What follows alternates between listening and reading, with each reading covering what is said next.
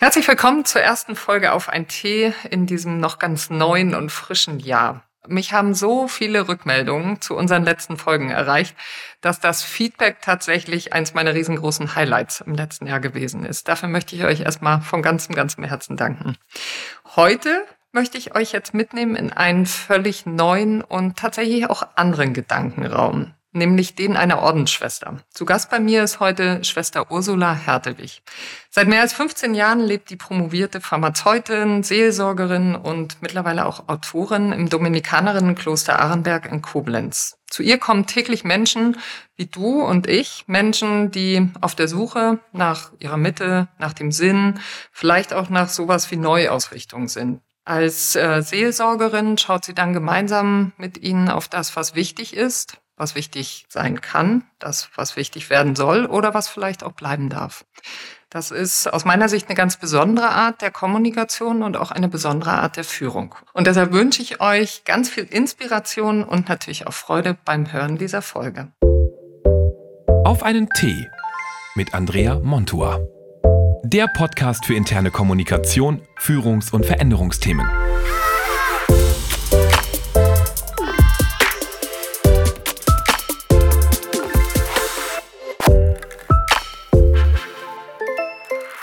Herzlich willkommen, liebe Schwester Ursula. Wie schön, Sie heute hier im Podcast auf ein Tee zu Gast zu haben.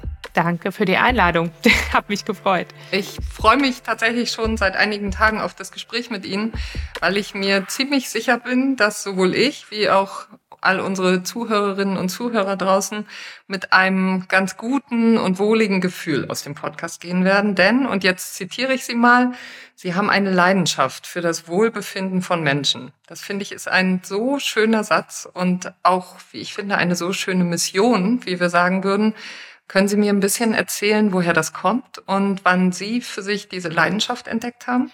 Ähm, ich glaube, das, was mich von Kindheit an irgendwie prägt, ist, dass ich ähm, sehr gerne mit ganz unterschiedlichen Menschen umgehe und mich einfach für Menschen und auch den Weg der Menschwerdung interessiere. Und ähm, das, was ich total gerne mache und immer unglaublich spannend finde, früher wie heute, ist mit Menschen zusammen zu suchen, was ist der Punkt in meinem Herzen, der mir die Kraft verleiht. Also eigentlich so kann man sagen, der springende Punkt in meinem Leben und dahin zu gelangen und zu spüren, wenn Menschen an diesen Punkt gelangen und sich da so erleben und auch so lebendig erleben, dann fördert das natürlich auch das Wohlgefühl. Und ich glaube, wir Menschen sind auch tatsächlich zum Glück berufen, Glück in einem sehr umfassenden System, äh, sehr umfassenden, sehr umfassenden Weise. Und äh, daher finde ich das so schön, da ranzukommen für mich selber, aber auch für andere. Und das geschieht halt oft im Gespräch. Und das, da habe ich wirklich eine Leidenschaft, ja. Hm. Wohlbefinden kann man ja so ein bisschen bei Ihnen im Kloster buchen. Ich setze das mal in Anführungsstriche.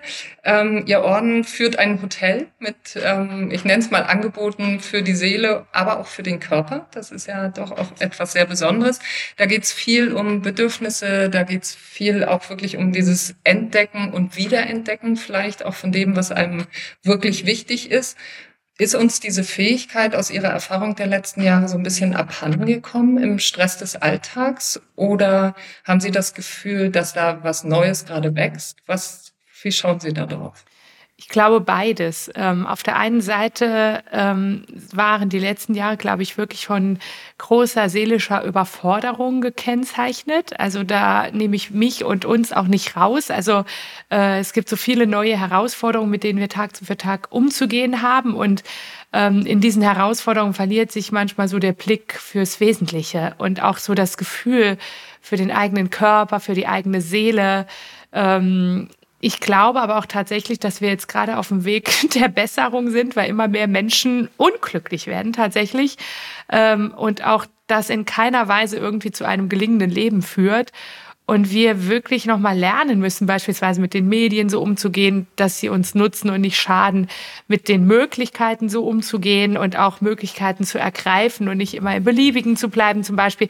Also ich finde, das ist schon eine interessante Entwicklung. So die letzten Jahre waren, glaube ich, in jeder Hinsicht ein, von einem zu viel geprägt.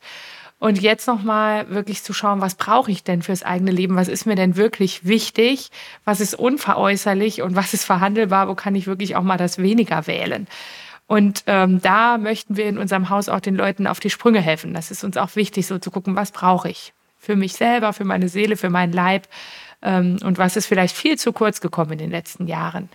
Sie sprechen auch gerade von einem zu viel. Jetzt liegen ja die Weihnachtstage gerade hinter uns allen. Für viele sind das ganz schöne Momente im Kreise der Familie. Aber, also ich kann das so aus meinem eigenen Umfeld berichten, vieles, was damit einhergeht, ist ja auch einfach mit viel Stress ähm, ja, hat mit viel Stress zu tun und geht mit viel Stress einher. Zeitlich an mhm. Vorbereitungen, aber ja auch wirklich so in diesem zwischenmenschlichen Bereich. Jetzt bin ich nicht wirklich bibelfest, aber was ich wohl schon weiß, ist, mhm. dass der eigentliche Sinn von Weihnachten eben nicht die Geschenke und der ganze Trubel sozusagen drumherum sind, sondern dass es eigentlich ja um mhm. was ganz Schönes geht, um Versöhnung, um Wiederherstellung, um Liebe wenn wir uns die Weihnachtsgeschichte so ein bisschen mhm. anschauen. Ähm, was ist denn Ihr Blick darauf? Ähm, ist den Menschen heute eigentlich noch bewusst, welche Botschaft in dem Weihnachtsfest und vielleicht auch in vielen anderen Momenten steckt? Und mh, mm, vielleicht noch eine zweite Frage direkt mit dran gesetzt. Welche Rolle kommt denn der Versöhnung aus Ihrer Erfahrung in diesem eigenen inneren Heilwerdungsprozess, von dem Sie auch gerade sprachen, kommt dem mhm. dazu?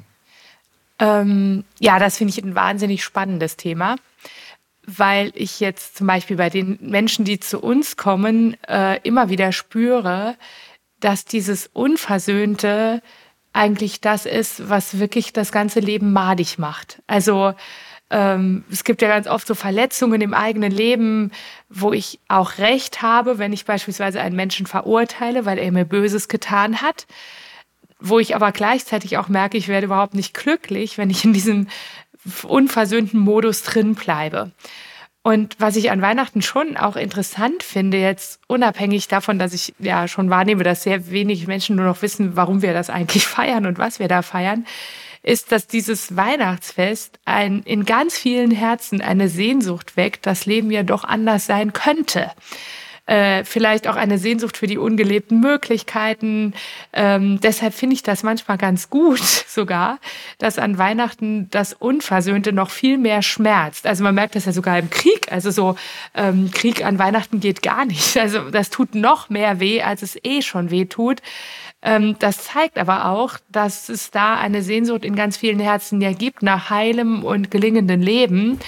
Und wenn das einmal im Jahr so richtig weh tut, dann hat Weihnachten für mich auch seinen Job getan. Weil ähm, ich finde, es darf dann auch mal wehtun. Also auch man merkt das ja auch in der Familie wird es noch stressiger. Es tut alles noch mehr weh. Man ist viel sensibler. Das merke ich auch. Ich mag deshalb Weihnachten auch gar nicht so wahnsinnig gern. Ähm, Ostern finde ich da viel schöner noch. Aber, aber ich sage mal, das ist auch was sehr Gesundes dass das Unversöhnte auch mal schmerzen darf und ich mich vielleicht auch nochmal neu auf den Weg mache. So. Und unabhängig davon ist Weihnachten für mich das Fest der Menschwerdung. Also wir Christen feiern, dass Gott unsere Menschennatur angenommen hat. Und das bedeutet, ich habe mein Menschsein ernst zu nehmen. Also nicht die Vertröstung auf den Jenseits, irgendwann wird alles gut, sondern mich mit meinem Menschsein so anzunehmen, weil Gott mein Menschsein angenommen hat und gewählt hat und sich so herabgelassen hat in unsere Natur. Äh, das ist für mich eine unglaubliche Würdigung des Menschen. Und deshalb, ähm, das, das ist ein Aspekt von Weihnachten, der eigentlich oft so ein bisschen verloren geht und den ich extrem wichtig finde, es gibt den schönen Satz, mach, mach's wie Gott, werde Mensch. Das ist echt eine, eine große Aufgabe. Schöne Worte, wahre Worte. Ähm, was geben Sie denn den Menschen, die zu Ihnen kommen, in solchen Situationen, die vielleicht unversöhnlich scheinen, ähm, wo dann ähm, die Situation von innerem und äußerem Krieg gekennzeichnet sind? Was, was geben Sie den Menschen mit? Was ich äh, im Gespräch oft mitgebe, ist, ähm, das zu würdigen, was ist. Also auf der einen, das finde ich immer ganz wichtig, weil ähm, Unversöhntes geht ja oft auch mit sehr negativen Gefühlen einher. Und ich fühle mich dann ja oft auch nicht wohl in meiner Haut. So. Und äh, ich möchte eigentlich möglichst schnell raus. Ähm, ich komme da aber auch nicht so einfach raus, weil ich kann den Menschen beispielsweise, der mir was Böses getan hat, nicht einfach so ausmerzen. Ich kriege den auch nicht aus meinem Kopf und aus meinem Herzen raus.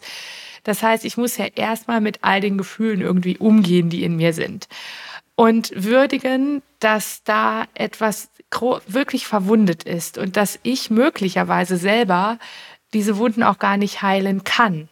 dass aber die Sehnsucht nach Heilwerden ist für mich der wichtigste Anfang. Das heißt, jemand, der zu mir ins Gespräch kommt und sagt, ich leide unter dem und dem Unversöhnten in meinem Leben, hat für mich den wichtigsten Schritt schon mal getan. Also das zu würdigen, was ist und zu gucken, wo kommt denn Hilfe her, wo kommt denn Heilung her. Und es ist, das finde ich zum Beispiel im Evangelium immer so faszinierend. Jesus fragt immer die Menschen, willst du gesund werden? Das heißt, mich zu entscheiden, mich auf einen Heilungsweg zu begeben, ist der entscheidende Schritt in Richtung Versöhnung. Da gibt es immer noch ganz viel, was ich nicht machen kann, aber diese Wendung zu nehmen in meinem Leben und zu sagen, ja, und ich möchte auf diesem Müllberg im Herzen nicht sitzen bleiben.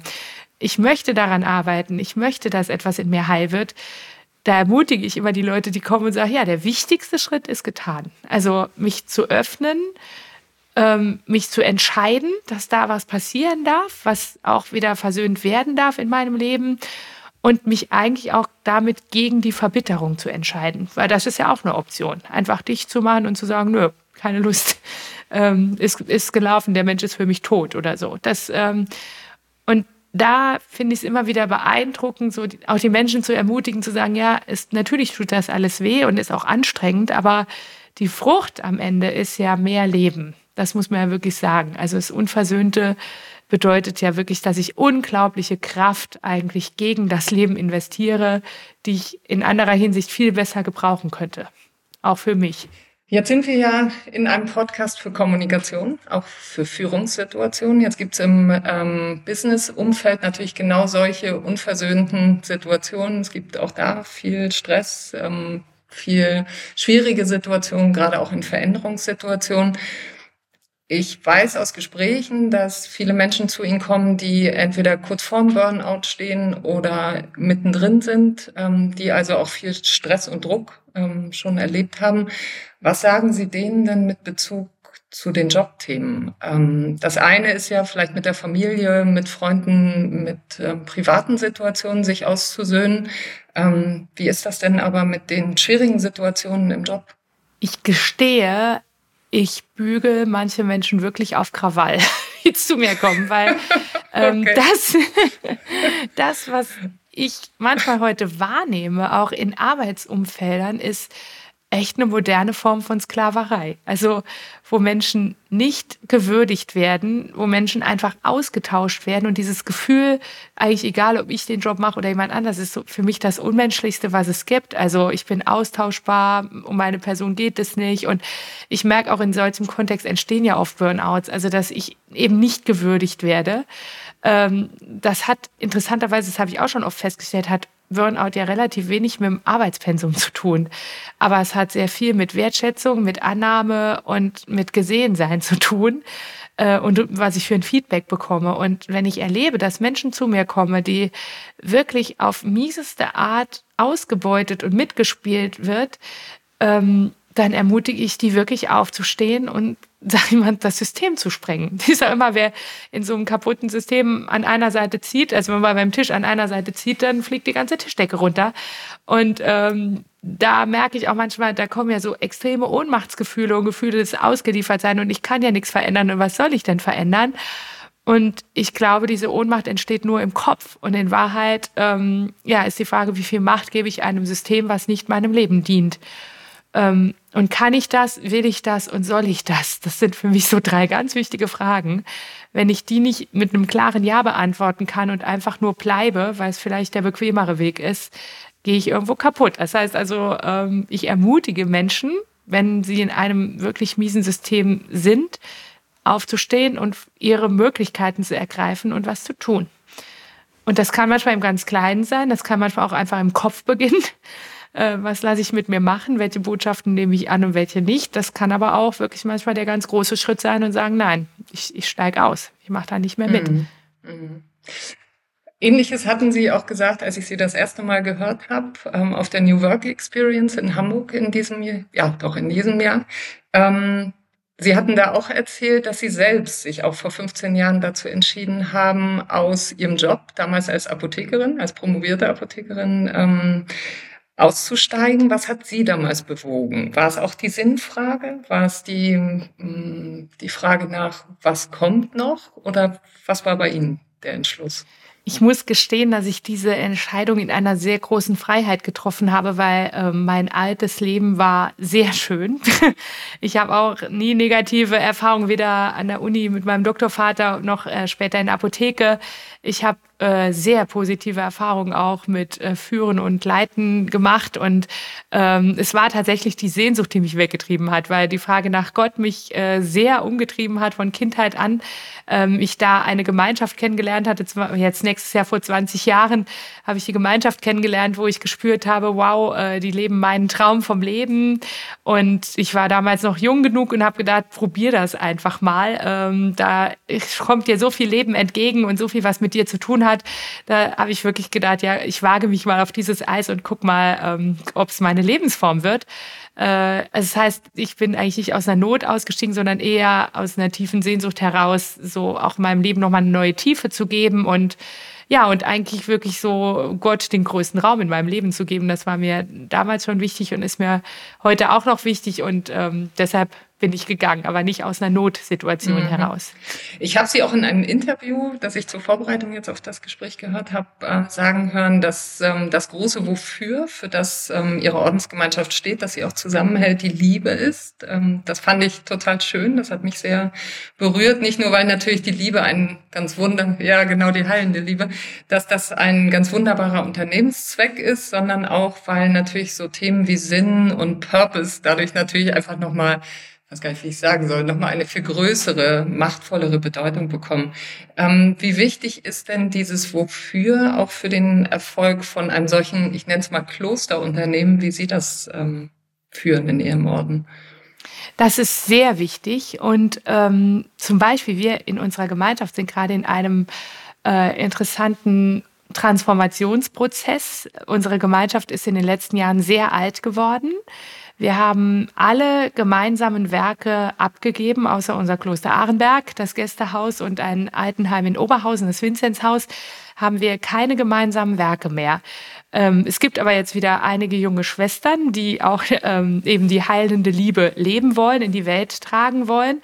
Und für uns ist dieses Wofür so wichtig, dass wir jetzt zum Beispiel einen Visionsentwicklungsprozess mit der Gemeinschaft machen. Wir haben das 2015 schon mal gemacht dass wir wirklich gucken, was bedeutet es eigentlich, Arenberger Dominikaner zu sein, äh, Arenberger Dominikanerin zu sein? Was ist unser gemeinsames Wofür?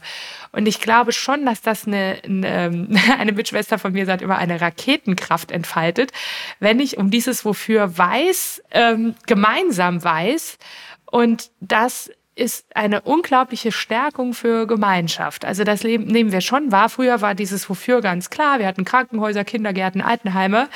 Ähm, heute darf man auch auf ganz andere Weise Schwester sein bei uns und ähm, wir werden wahrscheinlich nicht mehr alle im gleichen Haus arbeiten. Ähm, und was bedeutet es, wenn wir miteinander die heilende Liebe in die Welt tragen wollen, konkret für unser Apostolat, also für unser Sein mit den Menschen? Und da machen wir als Gemeinschaft jetzt gerade einen wichtigen und wertvollen Prozess durch, ähm, das eben Vico Barmer heißt der, also quasi ein Berufungscoaching für unsere Gemeinschaft, um dieses Wofür nochmal zu heben miteinander. Mhm. Gibt es schon erste Ergebnisse? Können Sie schon ein bisschen was verraten? Oder? Also was ich total spannend fand, wir haben das ja 2015 schon mal gemacht und da fand ich es interessant, dass die gemeinsamen Werke ähm, den Schwestern gar nicht mehr so wichtig waren wie die Art und Weise, wie wir Gemeinschaft, wie wir miteinander gestalten, mit Jung und Alt. Äh, und das fand ich eine ganz interessante Sache, weil wir haben alle gedacht, ja, jetzt geht's in Richtung Sendung und so. Da ging es erstmal drum, wer sind wir, wie können wir uns gegenseitig stärken, wie können wir die Kräfte so konzentrieren, dass wir unser Bestes geben können. Und der nächste Prozess, der beginnt jetzt nächstes Jahr im November wieder. Also da wird es jetzt nochmal konkreter. Ähm, deshalb kann ich da noch gar nichts zu sagen, aber da freuen wir uns alle sehr drauf, weil zum Beispiel wir haben auch miteinander überlegt, was waren denn eigentlich die Sternstunden unserer Gemeinschaft? Also was war, wo wir alle total happy waren, dieser Gemeinschaft anzugehören ähm, und da mal hinzuschauen und gucken, wo sind denn unsere Ressourcen? Was können wir denn super gut? Und da ist schon eine Menge da. Also wir sind alle sehr unterschiedlich, aber das ist natürlich auch ein Riesenpotenzial. Hm, das glaube ich. Ich musste so ein bisschen gerade schmunzeln. Wenn wir das jetzt mal in das Berufsleben übertragen, dann wäre ja der CEO bei Ihnen Gott Und die Kommunikation findet ja, eigentlich ja, ja. ausschließlich, kann man so sagen, findet ja ausschließlich so ein Zwiegespräch statt ähm, zwischen Schwestern und ihm sozusagen. Wie entsteht denn dann Führung? Also äh, wo kommen Führungsimpulse her? Wie, wie funktioniert das bei Ihnen? Das ist in der Tat spannend. Also wir Schwestern versprechen ja bei der Profess einander Gehorsam. Äh, da wird ja oft so äh, gemeint, ja, da gibt es jetzt die, die befiehlt und die, die gehorchen. Es ist aber tatsächlich so, dass wir Schwestern miteinander in einem Resonanzraum stehen. Das heißt, jede Schwester von uns betet für sich persönlich. Ähm, es gibt den sogenannten dreifachen Klang der Stimme Gottes. Das eine ist, was ich in meinem Herzen höre, also was ich für mich erkenne, auch im Gebet, in der Stille das, was mir die anderen zusagen, beispielsweise, also wenn eine Schwester meint, hör mal, das ist ja cool, wie du reden kannst oder so, äh, mach das doch mal da und da. Also was mir, was ich von den anderen höre und was mir die Umstände sagen. Also ähm, wenn die Umstände mir sagen, dass ich dauernd gegen verschlossene Türen renne, ähm, ist es auch ein Gehorsam mal zu gucken, wo dann liegt das denn? Also was kann ich vielleicht verändern?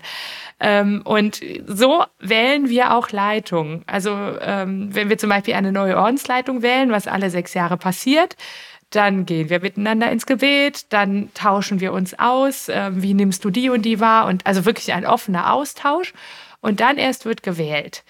Und die Leitung versucht natürlich auch immer für sich selber das zu hören, für die Gemeinschaft zu hören, von der Gemeinschaft zu hören und gucken, was sagen die Umstände.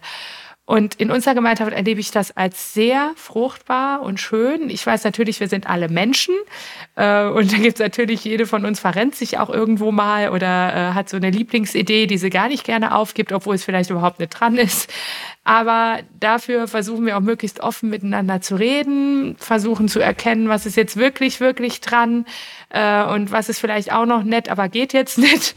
Ähm, und so sind wir eigentlich wirklich Tag für Tag viel miteinander im Gespräch. Und natürlich gibt's aber am Ende dann die Leitung, die sagt so und jetzt aber so und so, ähm, wenn alle Argumente am Tisch sind. Mhm. Und welche Rolle kommt der Kommunikation zu aus Ihrer Sicht? Also jetzt sowohl bei Ihnen im Orden, aber auch wenn Sie jetzt mit den Menschen sprechen, die zu Ihnen kommen, was da Ihre Erfahrung? Ähm, ist Kommunikation ein relevanter, wichtiger Faktor? Gerade so, wenn wir auf Resilienz gucken, wenn wir vielleicht auch auf Stabilisierung schauen.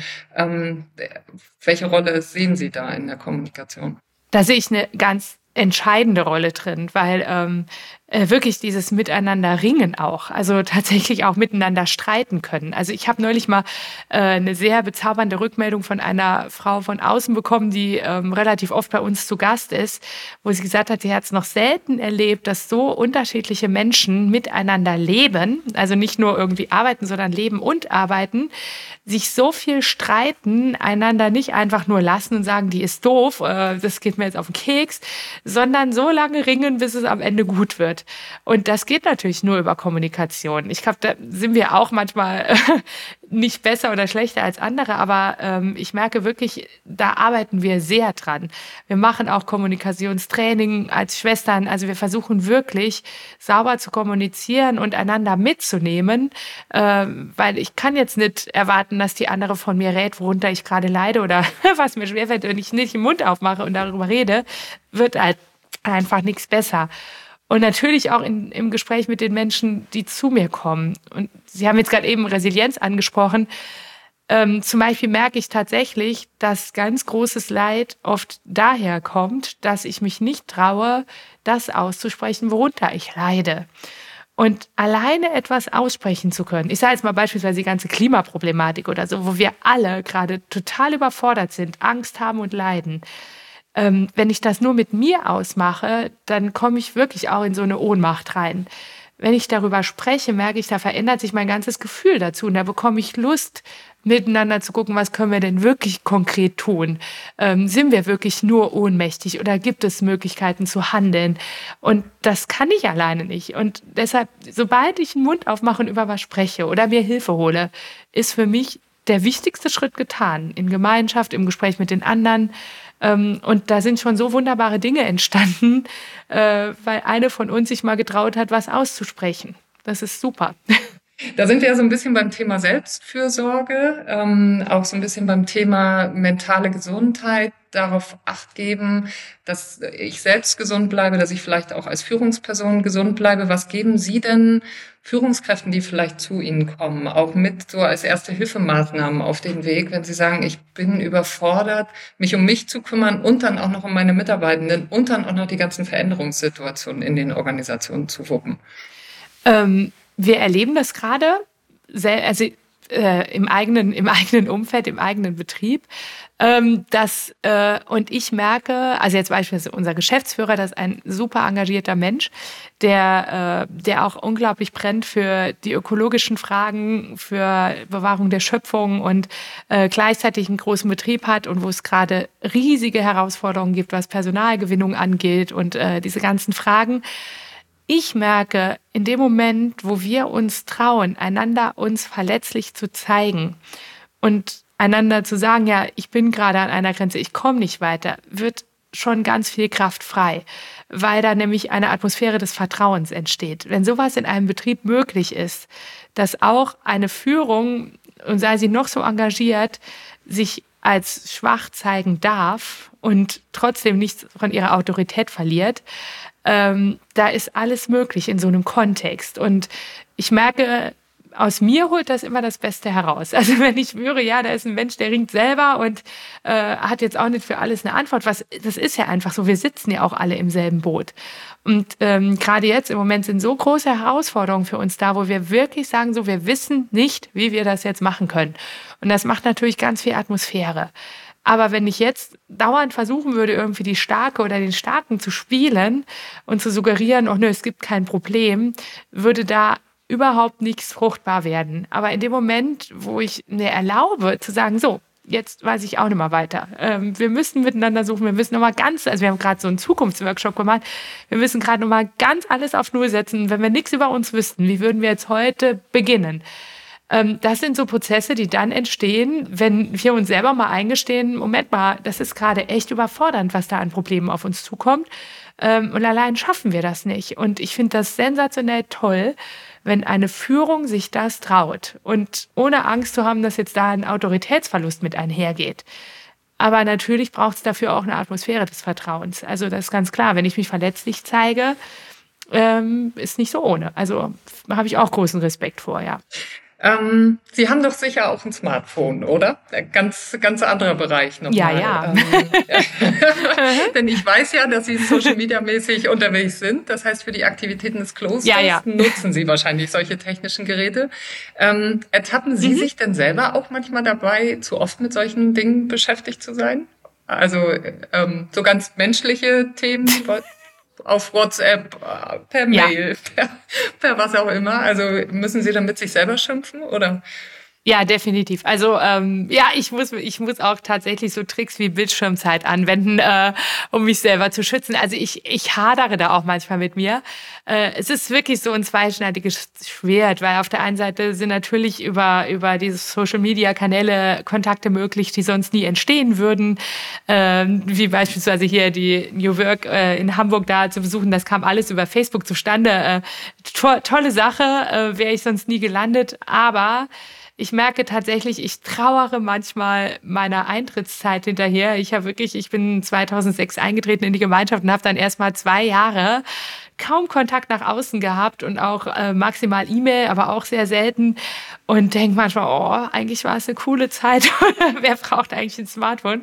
Aber ich bin da nicht unbedingt Vorbild, was die Nutzungsdauer angeht. Also ähm, ich nutze es sehr intensiv und auch äh, sowohl zum Arbeiten als auch zum Fotografieren, als auch äh, für Social Media. Also ähm, ja, Neujahrsvorsatz Nummer eins ist tatsächlich, das etwas einzuschränken. Aber ich finde es auch irgendwie gut, da im selben Boot zu sitzen und nicht so erhaben zu sein äh, über alles und so. Da habe ich nichts mit am Hut. Ich bin einfach Teil dieser Zeit. Ich liebe Technik schon seit ich Kind bin, war ich immer verrückt auf Technik und da hat sich auch nichts dran geändert und damit werde ich wahrscheinlich auch alt. Aber ich merke definitiv, ich brauche weniger davon. Und zum Beispiel, wir machen jedes Jahr zehn Tage Exerzitien da ist zehn Tage kein Smartphone an und ich vermisse einfach nichts. Dann denke ich immer, oh, wieso geht das im Alltag nicht? Ich vermisse einfach wirklich nichts. Ich mache das Ding aus und es ist einfach super. Deshalb äh, gerne mehr davon im Moment. Äh, mich beruhigt das total zu hören, dass Ihnen das ähnlich geht. Also, dass Sie ja, da an absolut. der Stelle ganz menschlich sozusagen. Sehr vorbildhaft, nein. Nö, ach, ich, das weiß ich gar nicht. Vielleicht sind Sie genau dadurch Vorbild, dass Sie eben erzählen, wie es ist, auch bei Ihnen und ja, dass Sie klar. aber auch die Ausbildschirmzeiten dann nutzen und haben. Sie sprachen gerade ja, über definitiv. Vorsätze fürs neue Jahr. Was hat man mhm. als Ordensschwester für Vorsätze? Jetzt mal fernab von Handy weniger nutzen, aber ähm, was kann ich mir da so vorstellen? Was gibt's da? Ich selber mag eigentlich gar keine Vorsätze, weil ich das so frustig finde, weil Vorsätze eigentlich immer schief gehen. Das ist so ähnlich wie wenn man Diät machen will. Man kann jetzt schon sagen, ich kann mich eigentlich nicht ähm, für ein Nein entscheiden. Also Vorsätze gehen oft damit einher, dass ich nicht will und das Gehirn kennt kein Nein. Deshalb gehen Vorsätze eigentlich immer schief und deshalb mache ich keine Vorsätze. Aber was ich schon überlebe, ist so, wie kann ich mich noch mal schärfen? Also so wie äh, der Alltag macht einen ja stumpf, wie so ein Messer manchmal stumpf wird. Äh, was brauche ich, damit ich noch mal geschärft werde und ähm, das bei mir noch mal Dinge ins Lot kommen. Also wo gibt es vielleicht Schlagseiten in meinem Leben, wo es einen zu viel gibt äh, und wo ich merke, mein Leben bekommt eine neue Qualität, wenn ich daran arbeite oder wenn ich da dran gehe. Also bei mir zum Beispiel ganz konkret ist das Thema Schlafen. Ich schlafe immer zu wenig. Ich bin jetzt gerade ein paar Tage in Urlaub und merke, ich blühe so krass auf, sobald ich mal einfach meine sieben Stunden Schlaf habe. Und ich schlafe aber oft auch zu wenig, weil ich abends zu viel rumtrödel, weil es dann halt die Zeit ist, wo ich da mal irgendwie rumhängen kann und nichts tue und faulenze und die Zeiten sind sehr rar in meinem Leben, aber ich merke eigentlich, ist nicht eigentlich Schlaf ist wichtiger als rumhängen. Ähm, und so, und da denke ich, ja, da werde ich mir was Gutes tun. Und ich bin sicher, wenn ich jetzt merke, mit sieben Stunden Schlaf geht's mir einfach gut, dann werde ich mich dafür einsetzen. Ähm, aber das ist ja schon mal ein Vorsatz, oder? Auch, ja, ja, das ist ein Vorsatz. Das ist ein richtiger Vorsatz und ähm, wie gesagt, ich kriege immer Lust drauf, wenn ich mich dann erlebe und merke, ja, cool, du bist ausgeschlafen, du bist gut gelaunt, ähm, du kannst Dinge tun und lassen, wie du sie willst und bist nicht einfach nur Opfer deiner Triebe, wenn du zu wenig geschlafen hast. Ähm, das, dann merke ich so eine Frucht und dann denke ich, ja, will ich. Und da, überliste ich mich manchmal selber. Manchmal gelingt es, aber manchmal eben auch leider nicht. So. Wie ist das eigentlich mit Besitz ähm, so in der Ordensgemeinschaft? Ich glaube, Sie leben doch nahezu ohne Besitz. Macht das frei? Also äh, ich frage mich das, weil ich heute Morgen schon an der Poststelle war, hier bei mir um die Ecke, und ich habe diese riesen Mengen an Zurücksendungen gesehen, an Paketen und habe gedacht, ein Wahnsinn, ein Irrsinn, in welcher Wegwerfgesellschaft wir uns befinden.